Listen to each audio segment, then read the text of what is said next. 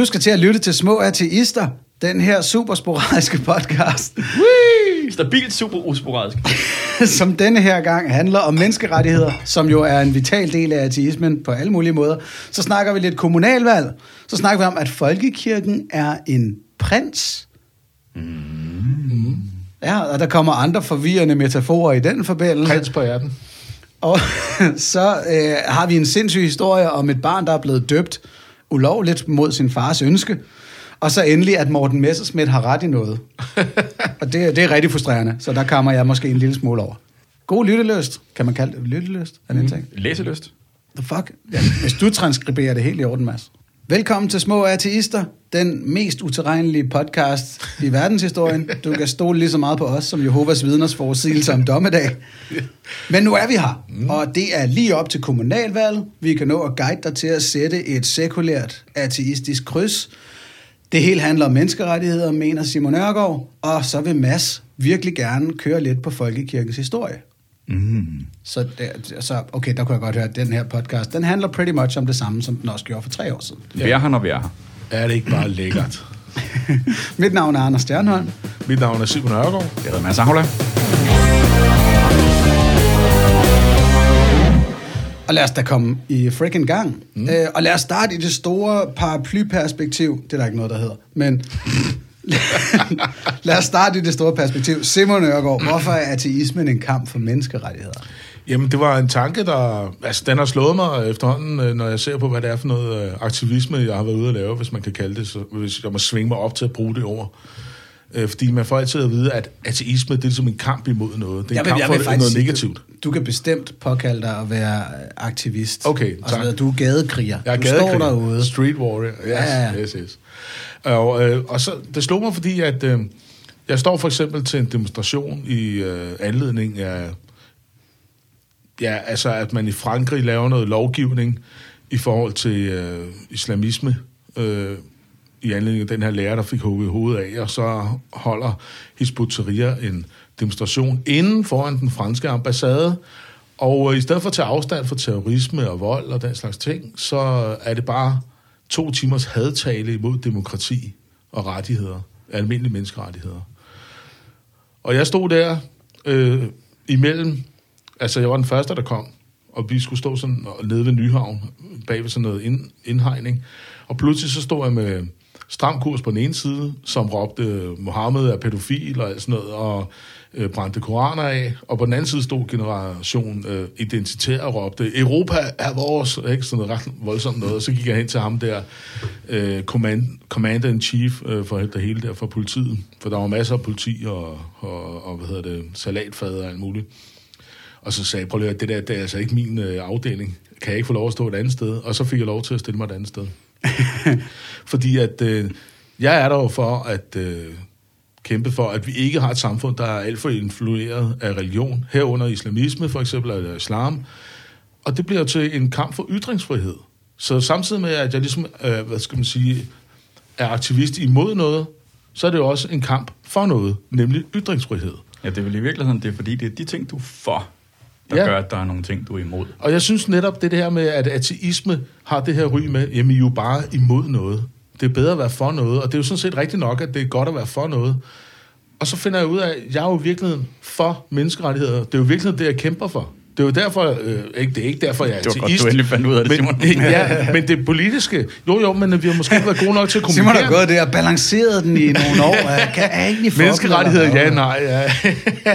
Men altså, øh, kort tid efter, 14 dage, tre uger efter, var jeg jo inde øh, på Rådhuspladsen øh, og støtte op om, øh, ja, jeg var en ud af, der var 1000 mennesker, tror jeg, øh, for kvinder, der demonstrerede imod den her regering i Polen, som er, er ved, var ved, på det tidspunkt at indføre noget, som nu er blevet indført netop en meget, meget, meget stram abortlovgivning. Du må faktisk ikke få abort, heller ikke selvom man ved, at fostret øh, vil dø, eller at kvinden måske vil dø ved fødslen. Altså, der, er- det er heller ikke ved voldtægt. Altså, der er stort set ikke nogen mulighed for at få en abort i Polen i dag.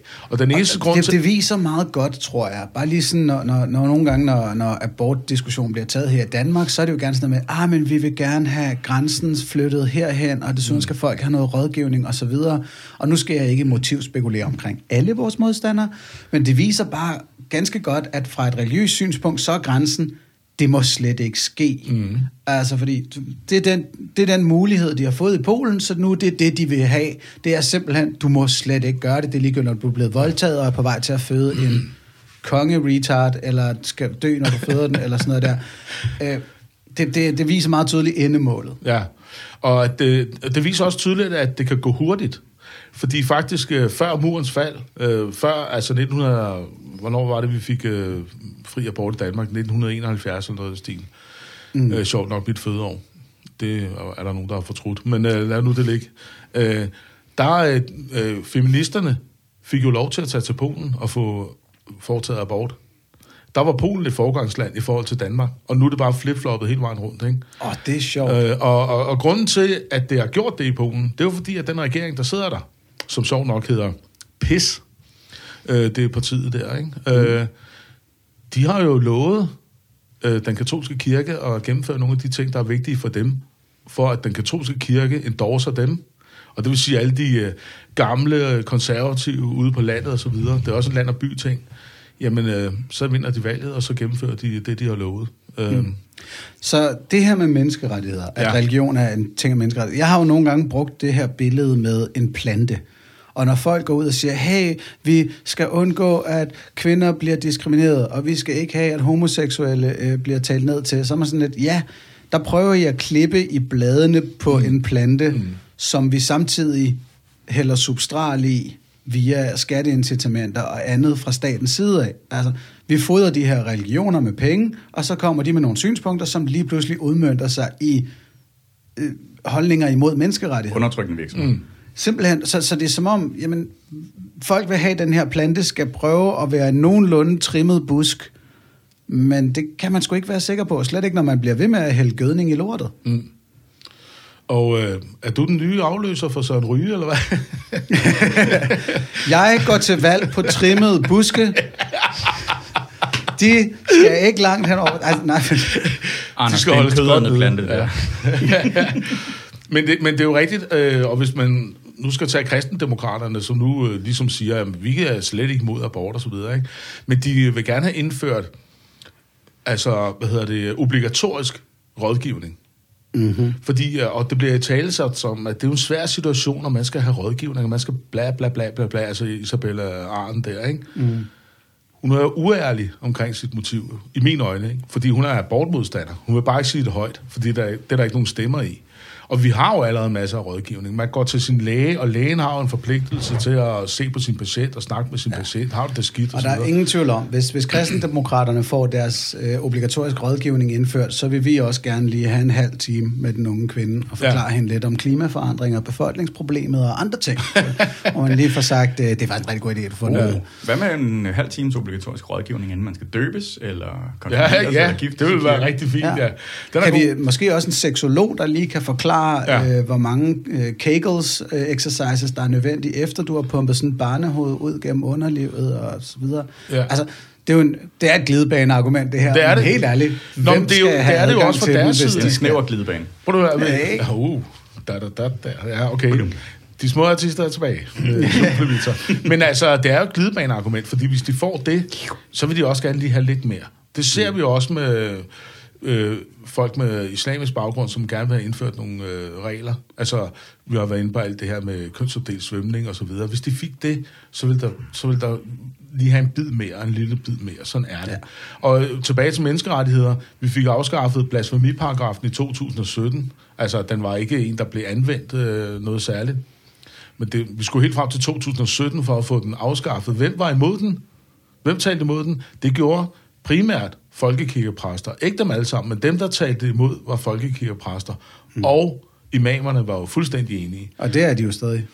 Præcis. Og det det, jeg siger, det er øh, altså dybest set en kamp om menneskerettigheder.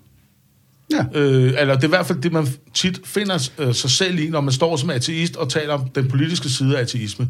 Det, er- det er ved siden af diskussionen om, der findes en Gud eller ej. Det, er det, her, det er den politiske side af ateisme, og der, der handler det... Altså, jeg sidder... Det er en kamp for menneskerettigheder med andre ord, trimmede buske. Og rent, rent politisk, der vil vi gerne trimme busken og sige, hey, Yes. mere må I ikke udtale jer om. Rent kulturelt vil vi gerne stoppe med vandingen. Mm. Og lige sige, hey, hold op med at hælde så meget vand i den busk der, den Ja. vokser ud af kontrol.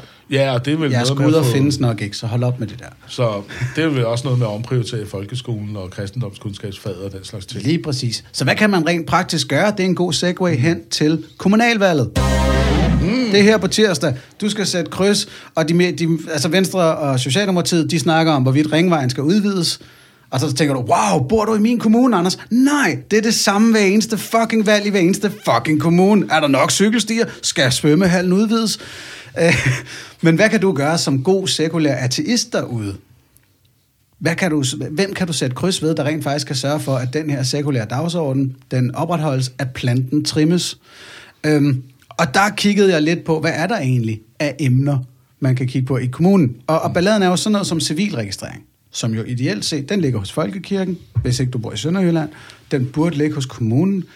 Det er desværre ikke i kommunens hænder at opnå den. Det, det er nødt til at være staten, der bestemmer det. Øhm, og der vil jeg lige sige, at 75 procent af danskerne ønsker faktisk civilregistrering over i kommunerne.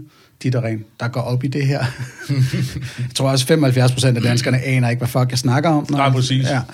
Øhm, men det, man blandt andet kan holde øje med, om en kandidat går op i, det er folkeskolens samarbejde med folkekirken. Mm. Og det ved jeg, det er noget, du går her meget op i, Ja. Simon. Mm. Altså, der er slet ingen tvivl om, at kommunen kan godt være, gå ind og præge og sige, hey, en skole skal have lov til ikke at tage til øh, juleafslutning eller lignende.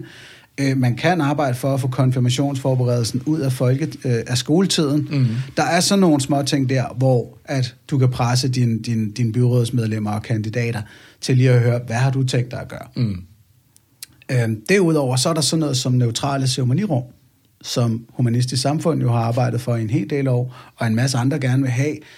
Især tænker jeg som kandidat i København, der er 56 procent medlemmer af Folkekirken, og nogle af dem bruger den ikke engang. Der er en meget divers øh, øh, befolkningsgruppe i København, og de skal da have mulighed for at markere deres mærkedage og ceremonier et sted, hvor at Jesus ikke hænger med, med bart maveskin og stråler dårlig samvittighed ud til alle. Eller at have lov at gøre det der, hvor han gør det. Men uden nødvendigvis at skulle gøre det i en kirkelig sammenhæng. Ja, Ja, det er jeg i. Altså, jeg mener, det er en, en henrettelsesmotivet er selvfølgelig ikke sådan specielt rart, men, øh, men man kan sige, at, øh, at det, det, det er sådan næsten et whiteout i Danmark, fordi vi har altid har kigget på det. Ikke? Mm. Øh, så, så, øh, så, så i virkeligheden, så, så hvis det er det, der er problemet, jamen, så lad det altså hænge kors op alle vejen, men, men lad os bruge de fælles rum, der nogle gange er. Og, og, og det, der jo i virkeligheden mangler, er den politiske vilje til at, at tage sig af det her. Så jeg tænker, hvis man skulle have sådan en vælgerstrategi, så skal man jo virkelig bare kigge på en bredde af kandidater, øh, som stemmer overens med ens øvrige værdier. Mm. Og så finder man to, der ligner hinanden. Og den ene har også markeret sig på nogle sekularistiske mærkesager, og så vælger man den. Der lægger du op til, at ens sekularistiske mærkesager ikke er den første sorterings... Jamen, det, det skal man selvfølgelig også have lov til. Det er klart. Men, men, men jeg har på fornemmelsen, at de fleste trods alt har, øh, hvad kan man sige, religionskritik lidt længere nede. Jeg ved, ja, du har ja, ja. engang markeret øh, offentligt i en berømt podcast for ateister, at det er din tredje prioritering. Anders, jeg kigger på Anders, ja. øh, og, og hvilket er fuldstændig fair. Jeg tror, du sagde fattigdom og sult. Klimaulighed. Klimaulighed, og så, ja. Og, og det er jo vigtige øh, ting, og jeg vil da nødig stemme på nogen, som mente, at det var vigtigere at lave religionskritik end at klima og ulighed. Altså, fordi, mm. Altså, det ville være godt for klimaet, hvis religionen forsvandt, ikke? Ja. Nå, det var bare en joke. altså, man kan, ja, det, Men, men altså, okay, men så er det jo også et dejligt punkt her, hvor vi kan være lidt uenige. Fordi jeg mener jo ikke, at der skal være fælles øh, eller neutrale ceremonirum på skoler. Jeg mener slet ikke, der skal være cere- ceremonirum på skoler. Der skal være Det gymnastiksale og fysiklokaler. det, det, og det tror jeg også, vi er enige om. Simon. Okay, godt, Det okay. er ikke det, vi Det snakker om. Vi, her snakker vi om, at... Og jeg skulle lige til altså, jeg snakker om at appropriere kirkerummene, som de er. Ja, Nå, for eksempel. ja, ja. Eller, og jeg taler om at, at ska, skabe nye medborgerhuse. Nå, jeg synes, okay. At, jeg, at jeg har hørt det som inden for skoler. Okay. Absalon Kirke på Sønder Ja. Boulevard i København har vist ret tydeligt, hvor meget folk rent faktisk har lyst til at mødes nede i et medborgerhus. Ja. Der er proppet syv dage om ugen, for Ja. fuck's sake. Ja. Det er øh, lige præcis syv dage mere, end der var før i tiden, da den var i Folkekirken jo. Altså, og, og jeg gad godt at se, at vi bare byggede nogle gode fede bygninger, hvor man lige lynhurtigt kan smide en halvmåne, eller et kors, eller øh, billede af Dawkins, eller whatever the fuck, man gerne vil have på væggen, og så mødes og sige, hey, vi har fået junior, hey, mm. så fedt, I kunne komme. Altså lidt ligesom fælleshuset her i min, min bygning. Mm. Øh, bare lidt større, sådan så københavnerne kunne komme og markere, hvad de nu gerne vil have markeret. Øh, det er helt tydeligt, at vi mangler medborgerhus, og det er rigtig tydeligt, at vi mangler noget til at markere ceremonier i. Ja, og vi så lige må digrere en lille smule. Jeg kom til at se øh, et øh, klip i går fra et øh, program fra 2013 på, øh, på Danmarks Radio, der hedder Folkekirke for milliarder. Så den kan man gå ind og tjekke. Øh, der kommer cirka 110.000 i kirken om ugen, 2013-tal. Øh, øh, og det svarer til cirka 1,5 procent af Danmarks befolkning, der går i kirke en gang om ugen. I det tal er også alle bryllupper og begravelser og dåb og kulturarrangementer. Og kirken er endda den klart, klart største kulturarrangør i det her land. Så alt det har de med det tal, som lyder imponerende, 110.000 om ugen, wow, men det er i hele landet, og det er halvanden procent af Danmarks befolkning, der går regelmæssigt i kirke, når du tæller alting med. alting og så nævner du Absalon-kirken, som, hvor der er fuldt øh, hus syv dage om ugen med fællespisning og bordtennis og hvad de nu ellers har dernede. Ikke? Mm. Det viser jo bare, at, at øh, måske er kirken også i virkeligheden en hemsko øh, for, at der kunne være mere fællesskab. Åh, oh, altså, det kan jeg godt lide, du siger det. Nå, og med hensyn til kommunalvalget, den sidste ting, du selvfølgelig kan kigge på, det er, om kommunen har lyst til at støtte foreninger, såsom Eftertro eller Exit-cirklen, eller andre, der, der hjælper folk ud af sekteriske miljøer. Øh, fordi det er, det er en oplagt idé, at civilsamfundet får noget mere støtte i. Så det var bare en lille checkliste omkring, hvad kan du holde øje med i forhold til at sætte et sekterisk kryds til Men uh, nu er du alt for beskeden til at nævne det selv, og det er alt det her med hatte og habilitet og sådan noget. Men jeg vil da gerne sige, helt personligt, så stemmer på en fyr, der hedder Anders Stjernholm. Øh, og det er uden moderat øh, fysisk pres. Jeg gør det helt frivilligt. hvor, og hvor enige var det, vi var ifølge det kandidat? Ja, men øh, jeg, altså på alle områder, alt i alt i gennemsnit, så var det 58,5 procent. Men jeg tror, det er sådan noget med, at jeg har stemt... Øh, nej til, jeg synes, der blev bygget for mange højhuse, der har du stemt 100 procent, og så giver det... Nej, det har jeg sgu ikke. Nå, okay. Nå, så var det noget andet. Men øh, de vigtige punkter, der var vi 100 procent enige, ikke? Så, okay. Vi skal en livestream en dag, hvor I sidder og tager kandidattester sammen. Ej, jeg så faktisk lige, der var en fra Alternativet, der fik taget et billede sammen med en, som han var 100 procent enig med. Ja. Og en eller anden vælger, der var sådan, hey, vi er 100 procent enige. Hvor at, når han selv tog sin egen kandidattest igen, så kom han på sådan noget 92 procent, så han var sådan lidt, wow, Hanne er mere enig med mig selv, end jeg er. Altså. øh, så tak for støtten, Simon. Hvem er du mest enig med, så? Og det kommer an på, om det er mænd eller kvinder. Altså, fordi, øh, og jeg tog også testen to gange, så første gang jeg tog testen, der lå jeg så noget på noget radikal, konservativ øh, venstre, faktisk. Næsten næste gang jeg tog testen, så var det mere...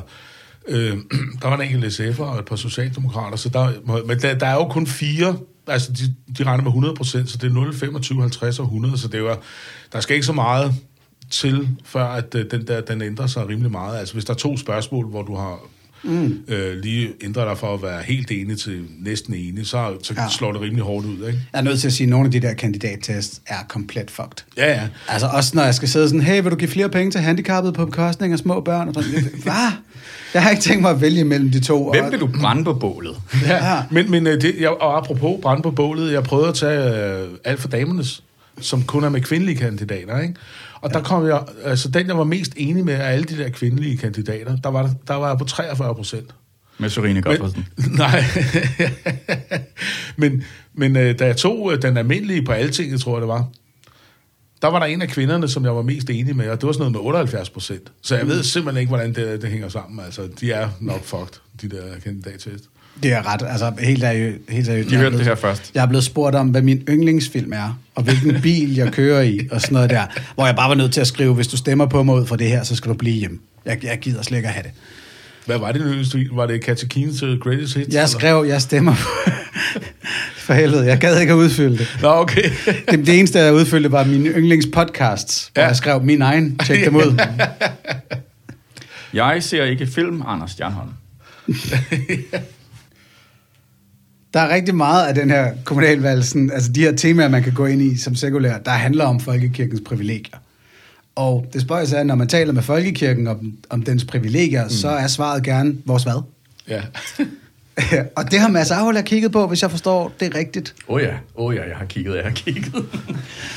og lad os lige tage med her, Mads er jo medlem af Ja, ja, jeg har kigget indad. Ja. Ja. Øhm, og det har jeg fundet ud af, øhm, er, øh, fordi... jeg rømmer mig, finder mine noter frem. Oh, man kan mærke, du lærer, når du starter ja. på den ja, ja. der.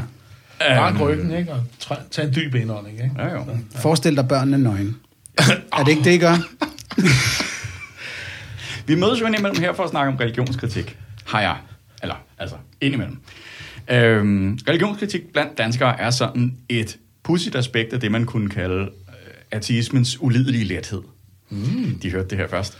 Øh, formet af, at øh, religionen her i landet også er lidt pudsigt, lidt... Mm, ikke et klart billede. Og jeg uddyber lige. I mange af de lande, som vi ofte beskæftiger os med, øh, når vi dyrker den artistiske, humanistiske øh, religionskritik, så er der slet ingen tvivl om, hvad det er, vi kritiserer og hvorfor.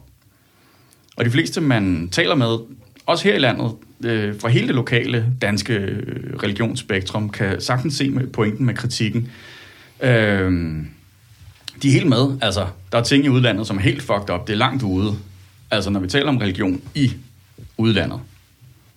Og det er også klart, det er et stort billede. Det er et meget tydeligt billede. Religion i lande som USA, Iran, Myanmar og Mordor er problematisk på en måde, der er så meget in your face, at der er ikke noget at være i tvivl om. Det her vil jeg faktisk godt lige øh, forsvare religion i Mordor. Det er rigtigt, for der er en Gud. Ja, der er en Gud, den er lige der, og den kigger på dig. Det er den mest rationelle religion, der overhovedet findes. Det er, det er fair point. Point taken. Jeg retter min... Uh, Problematisk i sine ytringer bevares, men trods alt... Det kan evident. man også være på et sekulært grundlag, kan man sige. Religionen i udlandet sidder som en gammel tyrannisk monark på en trone af kranier og kalasnikovs, og bestiller ikke andet end at hunse med folk og regulere deres liv og fortælle dem, at de er helt elendige, så usle, øh, så de sådan set bare skal være glade for, at nogen overhovedet gider undertrykke dem, og det er for deres eget bedste. Denne form for ateistisk luksus har vi så ikke her i landet. Her skal man kigge lidt bedre efter for at se problemet. Der er ikke så meget at tænke over. Øh, undertrykkelsens tydelighed øh, er vi forskånet for, og heldigvis da. Øh, den almindelige danske religion sidder lidt mere som en verdensfjern forkælet øh, svinerig arveprins på en sådan blød, ufarlig trone af gamle ting og nydelige skriftruller, som ingen alligevel bruger til noget. Der sidder prinsen så og kan overhovedet ikke se problemet. Hvad mangler vi?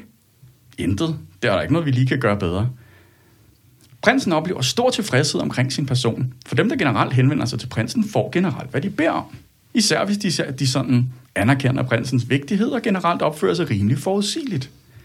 Glade mennesker bliver gift i tronsalen, og fattige og elendige mennesker kan få lov til at komme ind ad bagvejen og fortælle om deres elendighed over en kop kaffe. Prinsen synes godt nok, at alt det arbejde, han skal sætte folk til, er lidt hårdt, men han glæder sig over, at han er der for at gøre det, fordi hvem skulle ellers gøre det? Indimellem Nå, er det der... Pointe. Hvem skulle ellers gøre det? Hvad, hvad vil du have i stedet? Ja. Og det værste er, at de lytter aldrig, når man siger, hvad man vil have i stedet. Nej. Nej, det var, det var en stråmand. Sorry. Det, men det er rigtigt, men, men, men, og det kommer vi sjovt nok til. Uh, indimellem er der ubehagelige mennesker, der kommer uh, og siger ting, som at prinsen jo kunne gøre det meget bedre, at prinsen er overflødig, at magt og rigdom forpligter, og, og den slags. Men så spørger prinsen alle ved hoffet, hvad de mener, og spørger alle bryllupsgæsterne, og de arme mennesker ved bagindgangen, og hvad de mener. Og de er alle sammen glade for, hvad prinsen gør for dem. Så prinsen kan ikke forstå, hvad al den kritik skal gøre godt for. Man bliver så trist af sådan noget negativitet. Han har endda også dårlige dage. Han kan godt vågne op og være lidt træt.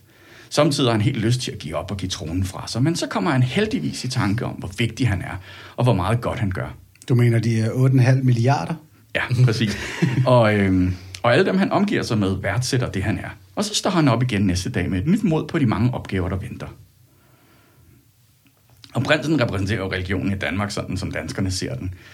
Øhm, men der er selvfølgelig heller ikke nogen, der personificerer arveprinsen mere og bedre end vores allesammens, min mere end jeres, folkekirke.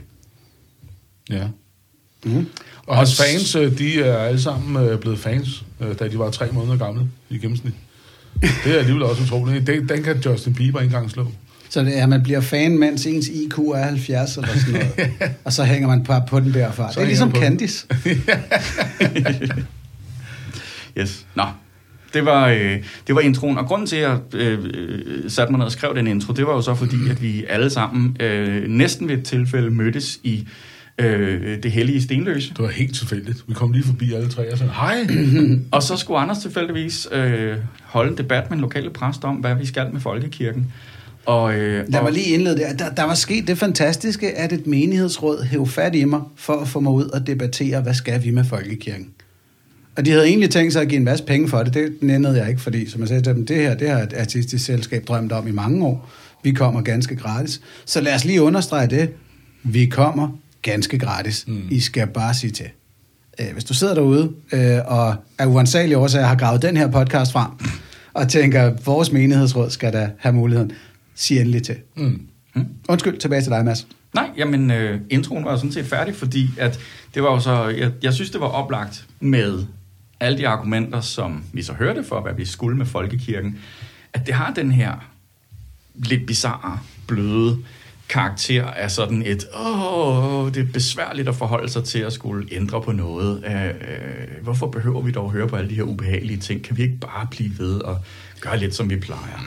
Der, der skal jeg, jeg debatterede med øh, deres provst, Esben Dickmeis, som, ja, han, han kom med nogle argumenter sådan hele tiden omkring, ja, men folkekirken er jo ligestillet, og vi bevarer øh, kulturen, og så videre, og man kunne ikke lade være med at tænke, øh, nej, nej, nej, I er punkt et overhovedet ikke ligestillet, mm. og punkt to, I bevarer jeres kultur, mm. ikke, ikke vores allesammens. Det var sådan, han, jeg tror, han, han brugte udtrykket, vi tager en for holdet, ja, når vi bevarer det kirkerne. Nemlig, og det var sådan, ja, I tager en for jeres eget hold, fordi I bevarer ikke guldhornene eller gravhøjene eller alle de her ikke-kristne dele af den danske kulturarv, som i den grad lider under mangel på funding mm. i forhold til de hvidkalkede kirker fyldt med pH-lamper og designermøbler. Mm. Ja, og det var, øh, altså, øh, den med, den med resten af kulturarven var jo fantastisk, fordi du, du, du i den grad fik øh, øh, ligesom mm, givet lidt igen ved at gøre opmærksom på, at, at der har manglet beskedne 40 millioner til at bevare 2030 Mads, det er ikke engang 20-30 40. millioner til at bevare resten af, af, af, af kulturarven de steder, hvor den, hvor den smuldrer rundt omkring i landet. Ikke? Sådan at bare minimum. Øhm, hvilket jeg synes var en fin ting, og det valgte han ved at forholde sig til ved at fortælle, at de havde øh, for nylig havde været nødt til at istandsætte en fredet præstegård for 20 millioner. Hvilket er, er, er et fantastisk billede på privilegieblindhed ud over alle grænser. Det, Ikke? det er simpelthen et klasse eksempel. Ja, altså vi snakker, jeg formoder, at nogen bor der. Ja, ja, det, Det er jeg da bolig. også ud fra. Det er en Øh, bolig. Ja, den altså, er det kulturarv? Er en pressegård automatisk en en kulturarv? Og, og det er lidt det der med, sådan, når man siger, at vi bevarer kirkerne. Bare sådan, Jamen, det er jeres medlemshus. Ja. Ja, Altså- det er jer, der kan bruge dem. Det er en fantastisk branding, fordi altså, det, jamen, det, det er historiske, det er gamle bygninger, folk kan godt lide at bruge dem. Altså, det er jo ikke tilfældigt, at jeg vælger det der med bryllupperne. Øh, folk vil gerne gifte sin middelalderkirke. Det, det er et flot ceremonirum, ikke? Og, øh, og det har traditioner bag sig, og alle sådan nogle ting, som folk godt kan lide. Så ja, ja, I bevarer middelalderkirkerne, men, men, men I, I videresælger dem også. Ikke? Det er lidt ligesom at sige, en brugtvognsforhandler, han bevarer biler.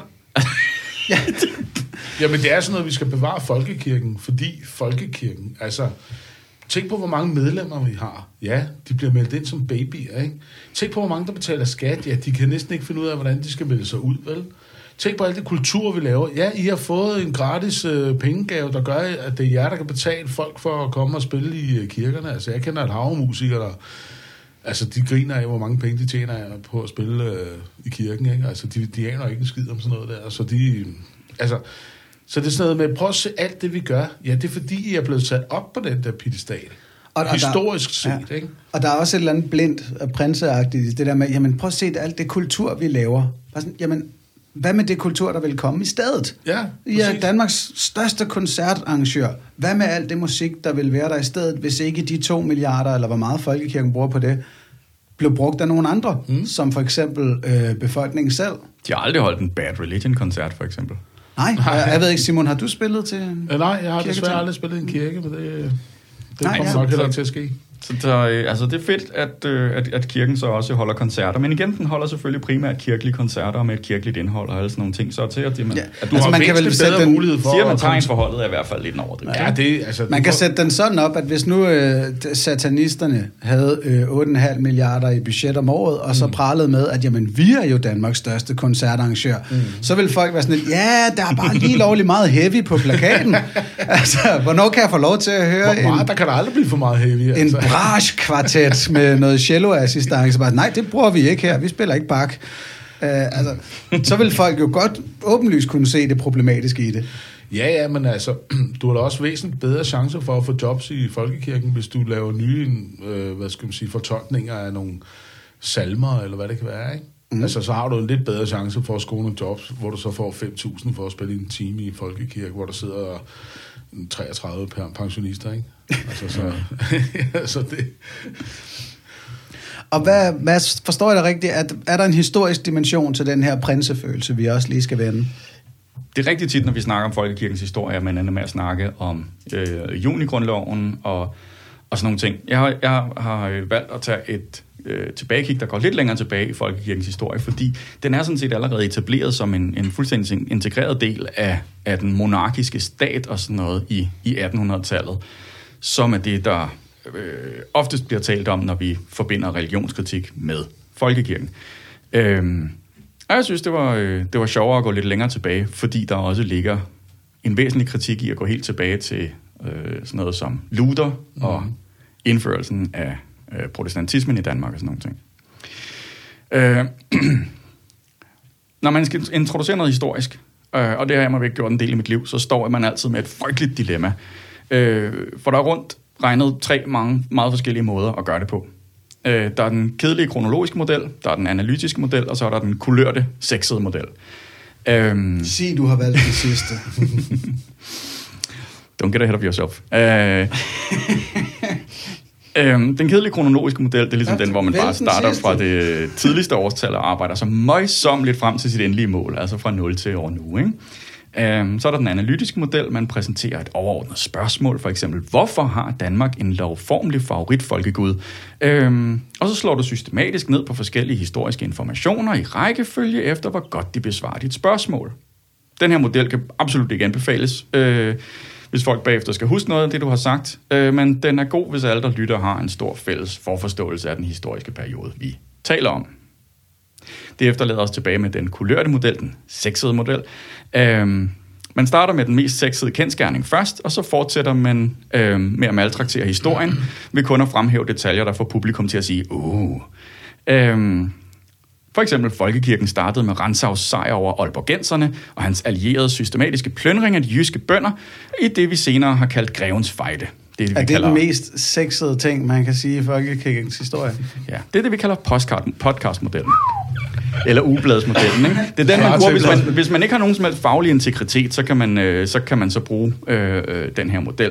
Det er softcore-modellen, hvis det er det sexede. I, i Anders' Ja. øjne, så Jeg har var ikke det fået- noget af et par mormor-trusser, du hører op. Godt, Full bushed. Jeg er nødt til at sige, jeg har ikke fundet så pokkers meget sex. nej, Øhm, nej. Så øhm, mm, jeg ved ikke helt, om den sexede model går. Just kidding.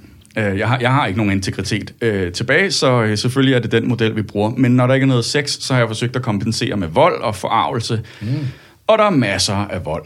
Og jeg tror også, jeg kan gøre dig en lille smule forarvet, Anders, fordi øh, at der selvfølgelig også er ulighed i den her historie. Så du tænker, at volden, den havde jeg sådan, den var gået hen over hovedet på mig som urimelig. Det er længe siden. Jamen, kom med volden, kom Yes. med uligheden. Alright. Øhm, godt. Først den rosenrøde model. Øhm, jeg læste for nylig en præst, som blev spurgt om, hvad der var den øh, første protestantiske kirke. Øh, og præsten skriver et langt usammenhængende indlæg, som ender med, at han konkluderer, at Luther var med til at starte religionsfriheden Yes. øh, her i landet, hvilket var overhovedet ikke besvarer det, han faktisk blev spurgt om, men, men jeg tror, han synes, det var vigtigt at få sagt. Og Det er jeg, også totalt forkert. Ja, det er fuldstændig Der var forkert. dødsstraf, hvis man ikke kunne Luthers katekismus udenad, så blev man hængt på jul og stejle. Måske ikke jul og style, men lad os nu se. Okay. Øhm, fordi at, at man var i gang med sådan at, øh, at diskutere det der med reformationer og sådan noget på det tidspunkt. I, øh, Vil du have en lille hjertestyrkning til din egen historieteam? Fordi jeg kunne se på Simons øjne, han godt lige vil have noget Jack ja, Daniels. det synes jeg er rimeligt. Jeg flyttede bare min telefon. Men, øh, Bevares. Jeg Bevares, kunne heller ikke se det på dig, jeg vidste det bare i forvejen. Men øh, fortæl videre. Mm-hmm.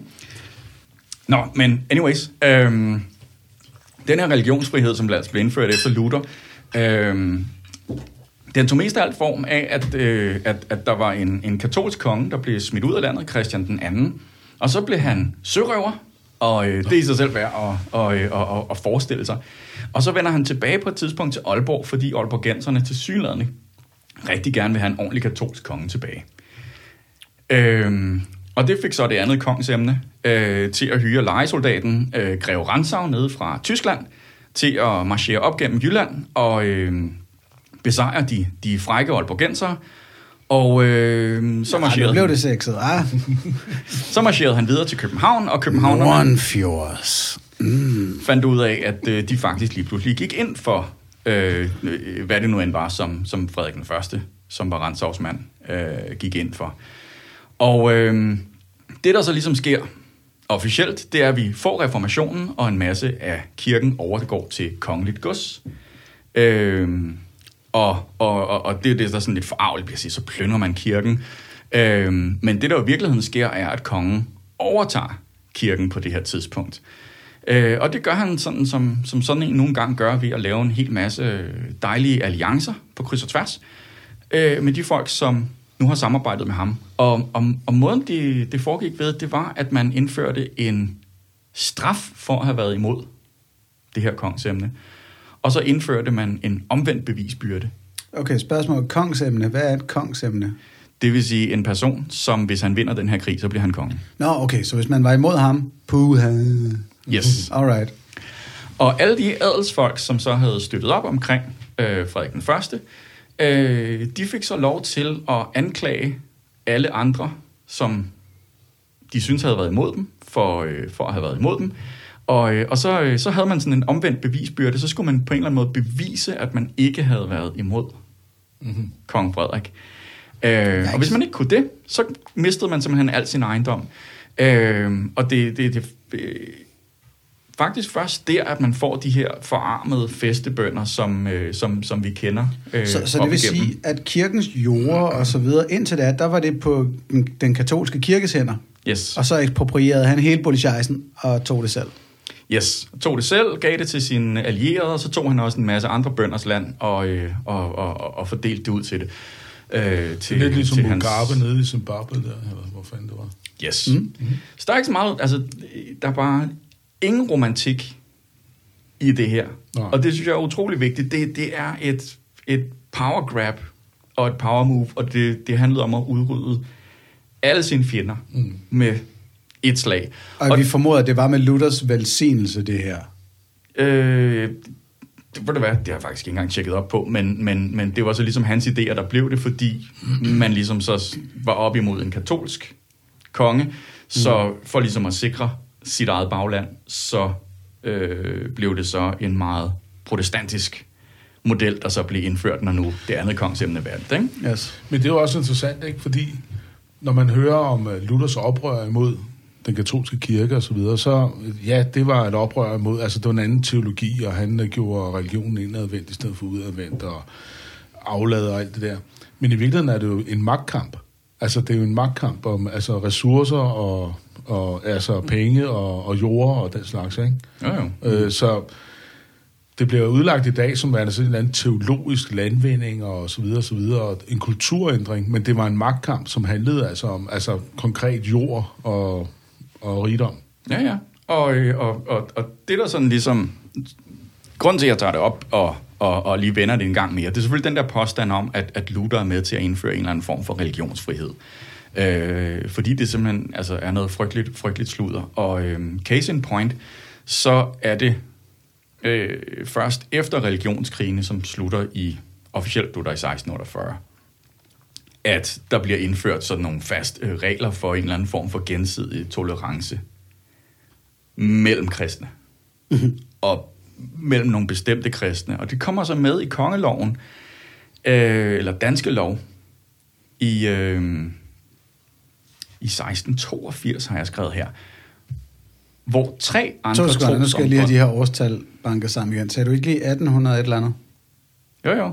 Og nu 1682. Jamen, det er fordi, jeg beskæftiger mig slet ikke med 1800-tallet. Hele min, det, der jeg rømmede mig i starten, det var bare for at afvise, at vi behøver at snakke om 1800-tallet for at snakke om protestantismens historie. Eller folkekirkens historie. Det begynder længe før det. Okay, Øh, det sexede er helt væk nu. Nå, men så prøv at tjekke den her boner. Der var tre andre trosamfund, der blev øh, accepteret på det tidspunkt. Det var det, øh, det mosaiske, mm. øh, og så var det øh, den reformerede øh, kirke, og så var det... Ved du hvad, den note er væk. Der var tre andre to, to, øh, trosamfund, og pointen er, at de var alle sammen kristne. Øh, nej, katolikkerne selvfølgelig. Øh, Det mosaiske lyder ret jødiske. Ja, ja, ja. Så man, man fik også ligesom skrevet ind, at det faktisk var okay at være jøde i Danmark.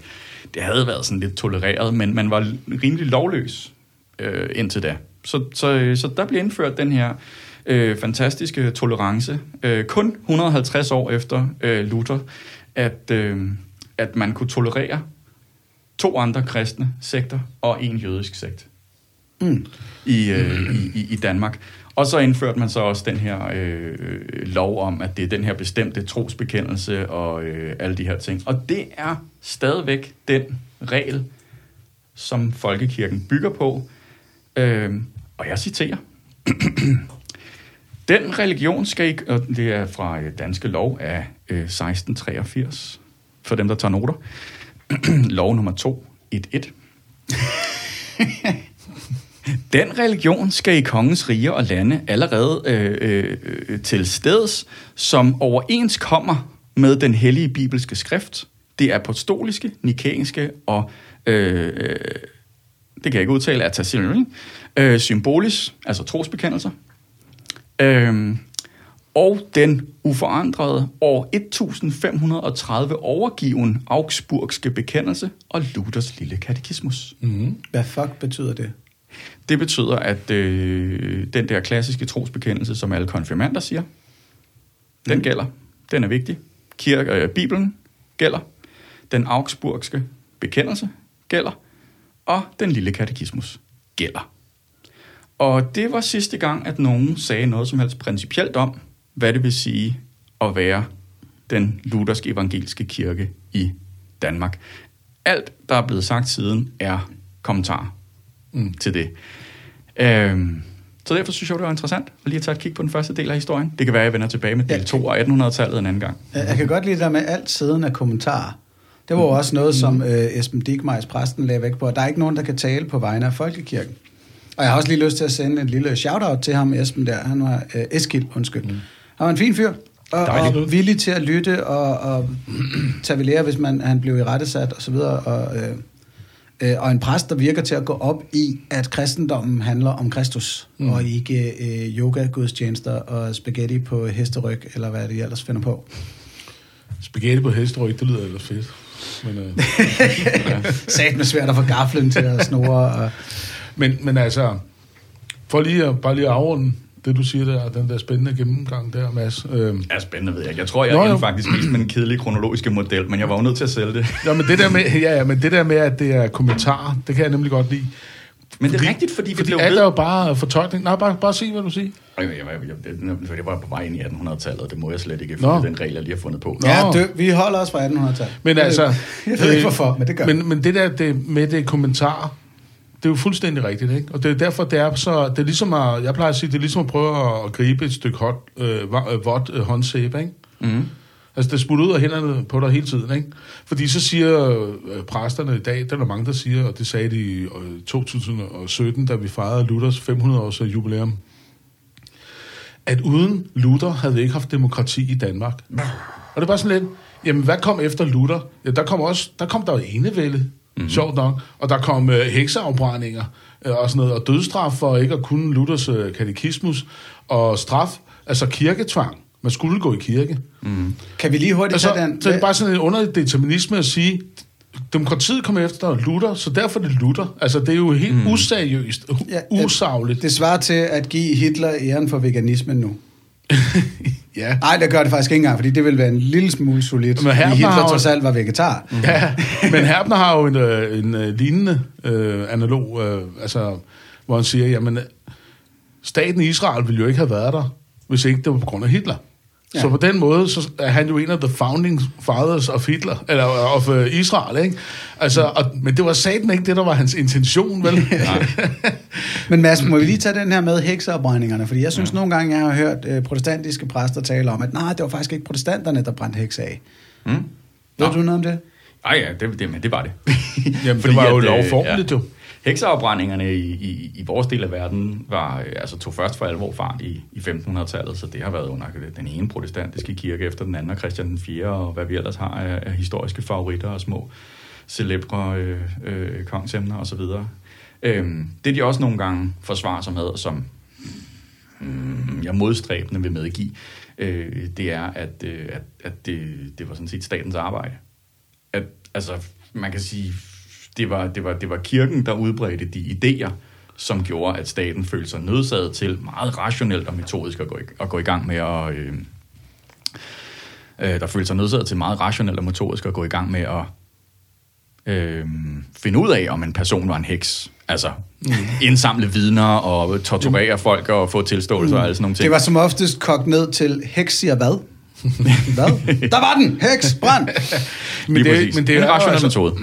Altså, kirke og stat var jo næsten det samme på en måde, ikke?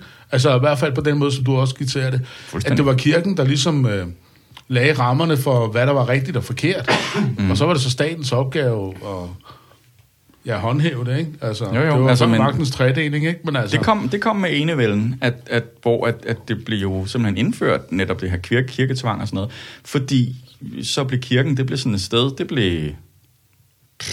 det blev den første public service øh, monopolkanal, ikke? fordi mm. Mm. Øh, der, altså dekreter fra kongen blev simpelthen sendt ud til kirkerne, så var det vigtigt, at alle folk sad der og lyttede til det, så kunne de få at vide, hvad kongen mente, og så kunne præsten lige snakke lidt med dem øh, bagefter om et eller andet øh, vigtigt og teologisk emne. Og det skal man da ikke underkende som sådan et øh, en slags kirkeligt privilegie. Mm. og det, det der Simon siger med, hey, kirken sagde, hvordan tingene skulle være, så må staten sørge for det. Uh, det minder mig om, at, at kirken sætter selv sin skatteprocent. Mm. Kirken siger, hey, her i uh, Bløbbedebløb Kommune, der har vi brug for 0,92 procent, og så skal byrådet bare gøre det. Mm. Så der er der lige endnu en note til, uh, find en kandidat, der vil sige, fuck, det er lort. Jamen altså, nu, øh, siden vi har holdt vores sidste podcast, der lavede jeg sådan en julekalender for sjov sidste år, hvor jeg riser 24 punkter op, der har at gøre med øh, kirkelige privilegier, eller religionens øh, privilegier i det her land. Øh, konkrete politiske problemstillinger. Ikke? Og der er den der med, at kirken er en selvstændig øh, myndighed, der kan udskrive skat. Det er der mange mennesker, der ikke ved. Altså under skattestoppet, under få, der, der spurgte de jo ham, øh, ikke kirken, men embedsmændene og de andre politikere, altså, hvad, hvad, hvad gør vi med kirken? Og så sagde jeg, kan vi ikke bare opfordre dem til at være lidt mådeholdende? så de, de var ikke underlagt skattestoppet, og i årene fra 2001 til 2011, der krassede, nu kan jeg ikke huske tallet, 250-350 millioner ekstra ind.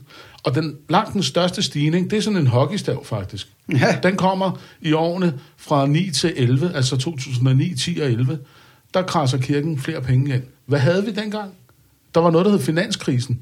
Finanskrisen, altså Folkekirken var overhovedet ikke engang økonomisk truet af den, og alligevel krassede den flere penge ind der, lige præcis i de år. Altså det er jo ikke noget, jeg finder på som ateist. Det er noget, jeg finder ud af, og tænker, jamen så holy moly, altså jeg er der på den rette vej. Altså. Ja, men der ved jeg, at, øh, at, at øh, præsten fra debatten forleden, han havde jo ganske glimrende argument imod øh, de der ting. Han sagde, det er ikke alt i kirken, der er heldigt. men hvis og det har han jo ret i. men en anden ting, jeg så vil nævne, det, eller at kommentere på med det der besøg, og det er også noget, vi altid hører, det er, at vi tager jo religionen meget mere alvorligt, end de selv gør. Bare fordi mm. vi prøver at tage dem på ordet. Altså, vi forsager djævlen, altså præsteeden der, ikke? Mm. Nej, men tror I på djævlen? Nej, men det betyder jo ikke noget. Hvorfor går I så meget op i det? Ikke? Altså, Fordi får... det står i partiprogrammet for fuck's sake. Er du klar over, hvad jeg står ude på gaden og skal forsvare i de her dage? Ja, ja præcis. Undskyld, bisoner i den danske natur. Ja, jeg ved godt, det står der. Det... Ja, ja, men altså, det, det, så det er hele tiden sådan noget, det er jo ikke vigtigt. Ah, nu må I også lige. Altså, så det er det der med det vådstykke håndsæb, der man ikke kan gribe. Ja, fuldstændig. Altså. Og det er faktisk, altså det er jo det, det, nej, nu kommer jeg en lille smule ind i 1800-tallet, men det var fordi, da det blev indført, ja, da det blev indført, der blev det jo, der, der blev det aftalt, at man lige, at så skulle man lige finde en ordning. Sådan en principiel ordning af, hvordan kirkens forhold skulle være. Og den fik man bare aldrig lavet. Så det, så det er sådan bare ligesom kørt videre øh, siden. Øh, altså, det mest principielle, der er sagt i forhold til kirken, det er så det, der står i, øh, i grundloven mm. om kirken. Og der står jo kun, den evangelisk-lutherske kirke er den danske folkekirke og skal understøttes som sådan. Og så er det oplagt, når man læser en lovtekst, så skal man vide, hvad hvert enkelt ord betyder. Mm. Hvad er den evangelisk-lutherske øh, kirke? Mm. Så kan man sige, man kan svare på to måder. Man kan svare sådan lidt konstaterende. Jamen, øh, det, det er den, der er i gang. okay, hvad er rammerne for det? Så kan man svare lidt mere principielt.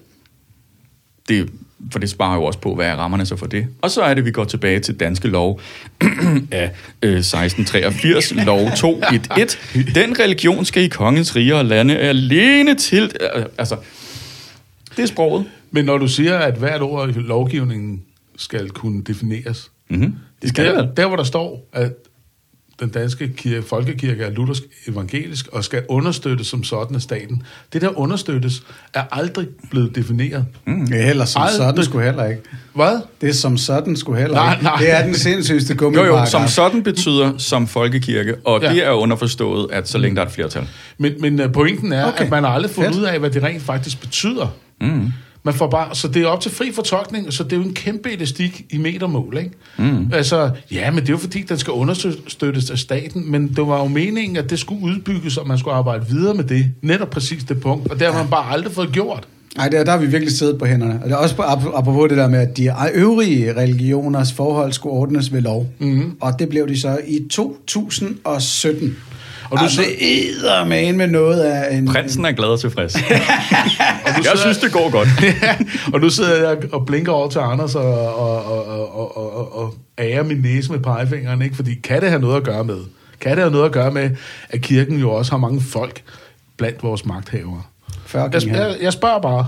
Jeg bare Nå, fucking ja, okay. Men øh, tiden, øh, tiden går, Yes, klokken slår. Lad os Nej, øh, er komme frem til nogle af prinsens nuværende privilegier, som de øh, stadig nogle gange... Øh, ja, nej, det har det ikke en skid at gøre med. Simon, du har en historie omkring en barnedåb, som er altså mere øh, til hovedsejgribende end barnedåb normalt er.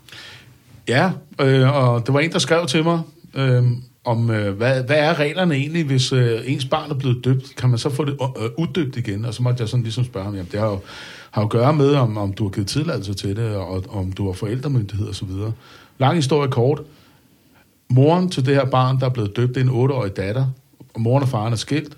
Hun skriver til ham, mens de står i kirken, kan du ikke lige skrive under på, at øh, vores datter skal blive døbt? Og han har da sådan en, øh, nej, jeg er ikke religiøs. Det har moren i øvrigt heller aldrig været før. Hun skulle mm. selv døbes ved samme lejlighed. Og som hun skrev til faren, det betyder meget for hende, altså datteren. Og det skrev han så, at han ikke ville. Og så bliver datteren døbt alligevel. Og så siger jeg, jamen, så har de jo handlet i god tro, eller et eller andet. Altså, de har i hvert fald ikke... Du skal vise, at der er en underskrift for begge forældre. Mm. Øh, og det var der ikke her, og datteren blev døbt. Så der har han jo så øh, brokket sig over, og kirken har beklaget og så videre. Men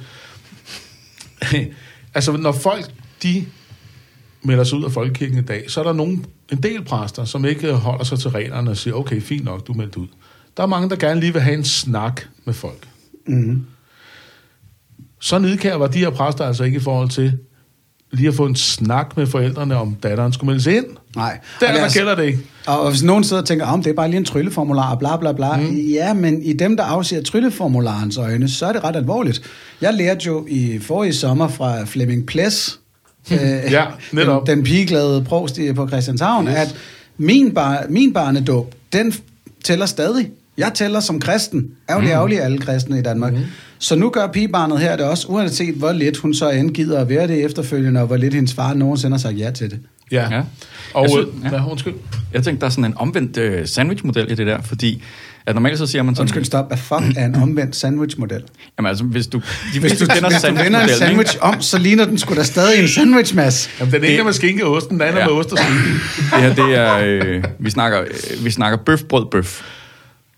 Altså, sandwichmodellen, det er Ah, ligesom den der, hvor okay. hvis man skal sige noget ja. kritisk, så starter man med at sige noget pænt, så siger man noget kritisk, og så siger man noget pænt til sidst, for ligesom at være rar, ikke? Ah, Øhm, så en pariserbøf. Hvor der er et brød inde i midten. Ja, det må være den. Eller en Big Mac, er der ikke også brød i midten af den? Jo, jo, men der er jo så brød, bøf, brød, bøf, brød. Ja, men I en pariserbøf, alle- der har du bare pakket et stykke toast ind i, uh, i oksekød. Alle rationelle mennesker tager vel den øverste og den nederste bolle af, når de spiser en Big Mac. Er, jeg, er det kun mig? Jeg spiser aldrig Big Mac. Det mener Så jeg, får det du rationelle. Island på, uh, på fingrene. Eller, undskyld, du får Big Mac sauce på fingrene. Skal du have noget Jeg har Big næsten Mac glemt, hvad jeg ville sige. Ja. Øhm, Jo, jo, havde, det, var, den omvendte sandwich. det var den omvendte. brød, Ja, bøf. altså fordi... Øh, ved I hvad?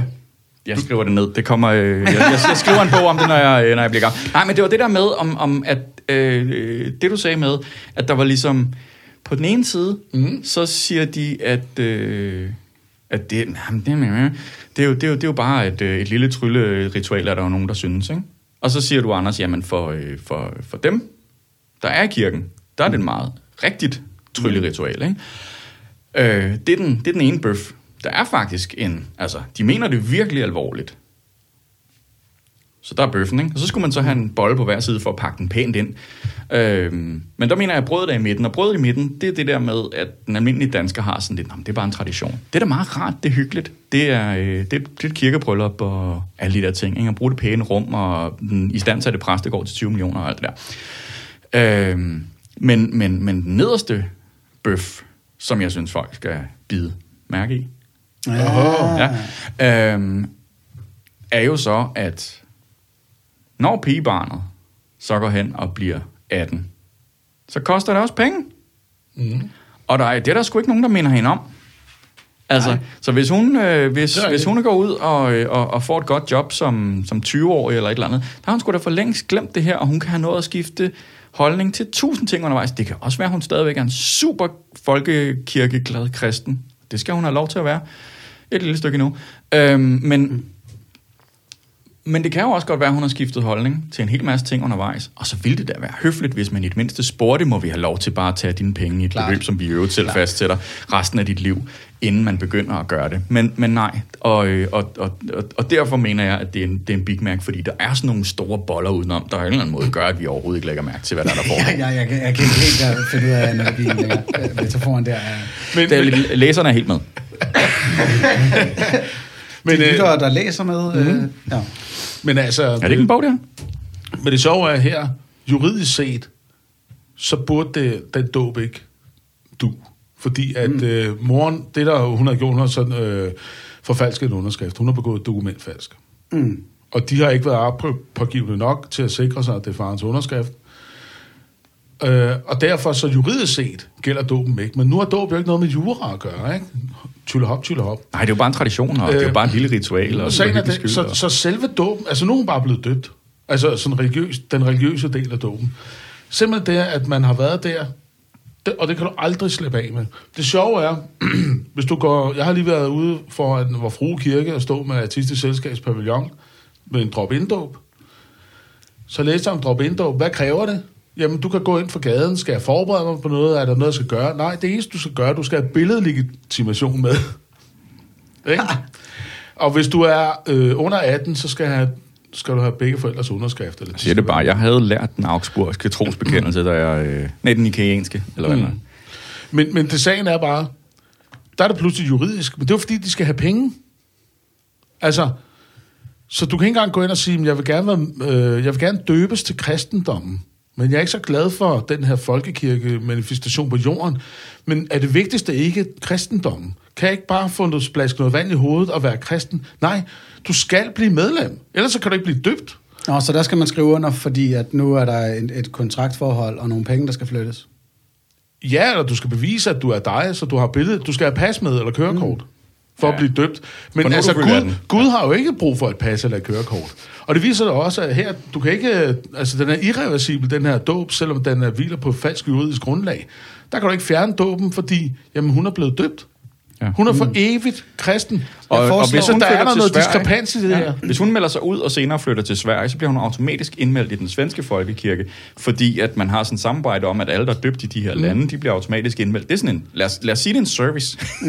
det er bare en lidt pussy form for service. Prøv at, sådan er det også i Danmark. Jeg har snakket Ja. med flere, hvor de pludselig... Jeg har boet her fem år, ikke? At jeg er medlem af Folkekirken, og du, kan ikke engang, du sætter ikke engang selv hak. Det er bare noget, de tager for givet. Bang, bang, og så betaler du skat, og de fleste kigger jo ikke på deres papirer. Det er deres måde at sige hvis, velkommen. Hvis der ikke er noget at gøre, hvis der ikke er noget at gøre juridisk her, så foreslår jeg en aktivistisk øh, aktion, at vi øh, hiver fat i satanisterne i Danmark, mm-hmm. og så inviterer vi farmand og lillepigen med, og så øh, tager vi simpelthen et billede, hvor der står nogle mennesker med, med satanistiske mærker i hele ansigtet, i nogle kutter og så videre, og vi står inde i en femstjerne med en kniv under halsen på en høne, og så lige sender mor det billede og siger, hey, gider du lige at skrive under på, at vi døber junior i øh, den satanistiske øh, overbevisning her? Hov, og så, no, vent, by the way, det, det er ligegyldigt, jeg har forfalsket din underskrift, alt er godt. Hun tilbeder Beelzebub nu, ikke? Men det er sjovt, hvis du er medlem af. Folke... Men prøv nu, hvis du er, hvis du er for, øh, medlem af Folkekirken, så må du ikke være medlem af et andet trosamfund. Pokkers. Men, men i deres optik, så gælder dåben stadigvæk, så, så de, de lægger mere vægt på det økonomiske i forhold til... Altså, der er nogle helt klare regler, men du kan aldrig... Altså, hvordan kan du ikke være medlem af Folkekirken, hvis du er døbt i deres tro, og det kan du aldrig slippe af med? Så kan du godt blive et Jehovas vidne, for eksempel, hvis, hvis du vil det. Men du må mm. stadig ikke... Altså, En gang det er jo fra. inkonsistent på så mange forskellige måder, det her. Jeg tænkte, at det, det her, vi skal benytte os af, at mormonerne jo øh, øh, indmelder de døde Ja, i, i deres... Så jeg synes, at vi burde tage fat i mormonerne og, og sørge for, at de får øh, indmeldt øh, Martin Luther og Hans Tausen og alle Og vores lille konger. pige, så og, tror vi og moren med, at hey, vi annullerer alligevel den der dåb, når hun er død en gang hey, om skal 100 vi år. øh, tænke på noget lignende i artistisk selskab? Så kan vi afkristne øh, Absalon og, og Det er sgu da en god idé. Vi starter Jesus med Luther. og Luther. Ej, og det er jo faktisk en historie, der var i Kristelig Dagblad her for nylig. Øh, Maria Brock fra Eftertro var inde, så hun er jo eks-mormon, og fortælle om det her i en øh, podcast, jeg har, der hedder Tro Om. Og jeg elskede også at høre øh, intervieweren Philip Christoffersen, som også er en fin fyr. Han sådan synes, det lød meget mærkeligt, det her med at døbe folk, efter de var døde. øh, når nu de allerede var døbt i Jesus Kristus, Kristis navn og så videre. Hvor man sådan, at, jamen, det er så spøjs det der med, når man kan mærke foragten imod andres Ja, ja. overtro.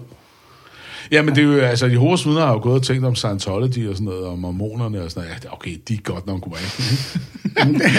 og mormonerne og Scientology har gået og tænkt, nøjagtigt det samme om Jehovas vidner, ikke? Jamen, og apropos det, ikke? det sidste, vi skal tale om i dag, det var en debat, der kørte i sommers, hvor at Morten Messerschmidt gjorde opmærksom på, at, spoiler, nej, headline, breaking, Mette Frederiksen er ikke rigtig kristen. Wow. Ja, tænk wow, bare. Wow. Han påstod... Og ifølge Morten vores øh, præster der til debatten, så, Så- så så er rigtig hun- kristen, det er ikke, øh, det bruger vi ikke. Ja, så men det er meget. netop det, der også ligesom var kernen i det hele. Morten Messerschmidt gik ud med et indlæg i Berlingske, hvor han sagde, da jeg mødte Mette Frederiksen for før- første gang for mange år siden, da hun var 27, der var hun udtalt ateist. Mm. Og nu står hun for en eller anden kirke i et Facebook-opslag og snakker om sin yndlingssalme. Hun er stadig ateist, hun tror slet ikke rigtigt. Så langt, så pisse latterligt. Uh, jeg er Jamen- allerede helt hård. Jamen altså, problemet er jo, at Morten Messerschmidt har ret her. Ja. Og så blev det endnu bedre, da Pernille Weiss, øh, Europaparlamentsmedlem for de konservative, lavede et modsvar, hvor i hun sagde, at det var faktisk ukristent at vurdere andres kristne tro. Mm. Og øh, så fik han jo endnu mere ret i mine øjne, fordi hold kæft, det er kristent at vurdere andre menneskers Ja, kristne det er det i tro. hvert fald. Det er derfor, man plejede at gå ned i kirken og holde øje med, hvem der rejste sig op og afsagde trosbekendelsen. Det var sådan, så du kunne tjekke din naboers kristne tro. For Øh, Jesus, sake. han gjorde det selv. Han siger, om I så ude, øh, om I har gjort gode gerninger og hjulpet folk, og I har uddrevet dæmoner i mit navn, ikke? Når I så står der og siger, herre, herre, så vil jeg ikke kendes ved jer. Og du har netop, altså, jeg har oplevet i Folketinget, at Christian Langballe stod og sagde, at Jehovas vidner ikke var rigtige kristne, og den her forening, der hedder Resam, Religion og Samfund, der handler om interreligiøs dialog, vil ikke anerkende mormonerne, fordi de er ikke rigtige kristne og sådan noget. Der er, altså, der er næsten ikke noget det- mere kristent, end at vurdere andres kristne. Vi har altså i statsapparatet, i centraladministrationen, et trosamfundsudvalg, som sidder og modtager ansøgninger fra, fra trosamfund, hvor de så skal vurdere, at de her er rigtig troende, eller er det bare noget, noget mumbo jumbo, ikke? Ja. Altså, så det er en del af regeringsapparatet, at sidde og vurdere andre menneskers tro. Så, og så for at holde den her debat meget kort, så du er slipper for at prinsen og læse... hans venner, der, skal være med, der, skal, der, der bestemmer, hvem der skal være med ved hoffet. Præcis. ja, så for at holde den kort, den her debat, så du slipper for at læse Berlingskes debatsider. Øh, Morten Messerschmidt havde desværre ret, men bare rolig ikke om noget væsentligt. Han har bare ret i, at Mette Frederiksen er selvfølgelig ikke kristen. Hun læfler blot for kristne for at få stemmer. Og det er sgu kristent at vurdere andres kristenhed. Og det synes jeg nem, nem, nemlig, de skal holde fast i, som vi har talt om flere gange i den her podcast. du sgu først kristen, hvis du tror på, at Jesus var Kristus. Ja, Altså- altså, og, og så lige med hensyn til uh, Messerschmidt. Han har jo selv udtalt sig. Han, var, han har jo selv været ateist, og er nu mm. blevet kristen, ikke? Og, øh, og så da han så blev spurgt om det, er ham her, den sjove fra P3, der, om han så kunne øh, øh, evangelierne og de 10 bud og sådan noget, ikke? så måtte han jo grine, for det kunne han jo overhovedet ikke. Ej, jeg tror men- godt, han kunne evangelister. Nej. Ah, Er du sikker? Ja, 100 procent.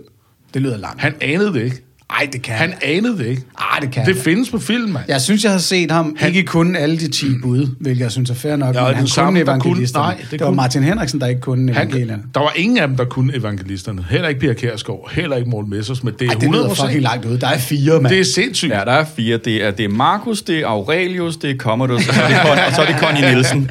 Seriøst, Matthæus, Markus, fleste- Lukas, Johannes, og, der, var- og vi ved så i øvrigt historisk set, at der var ingen af dem, der har skrevet dem. Altså, Nej, nej, men altså, folk kan sgu da de 11 i startopstillingen fra EM-finalen i 92. Ja, men de kan ikke øh, To, evangelisterne. øh, seks, ah, 86. Ja.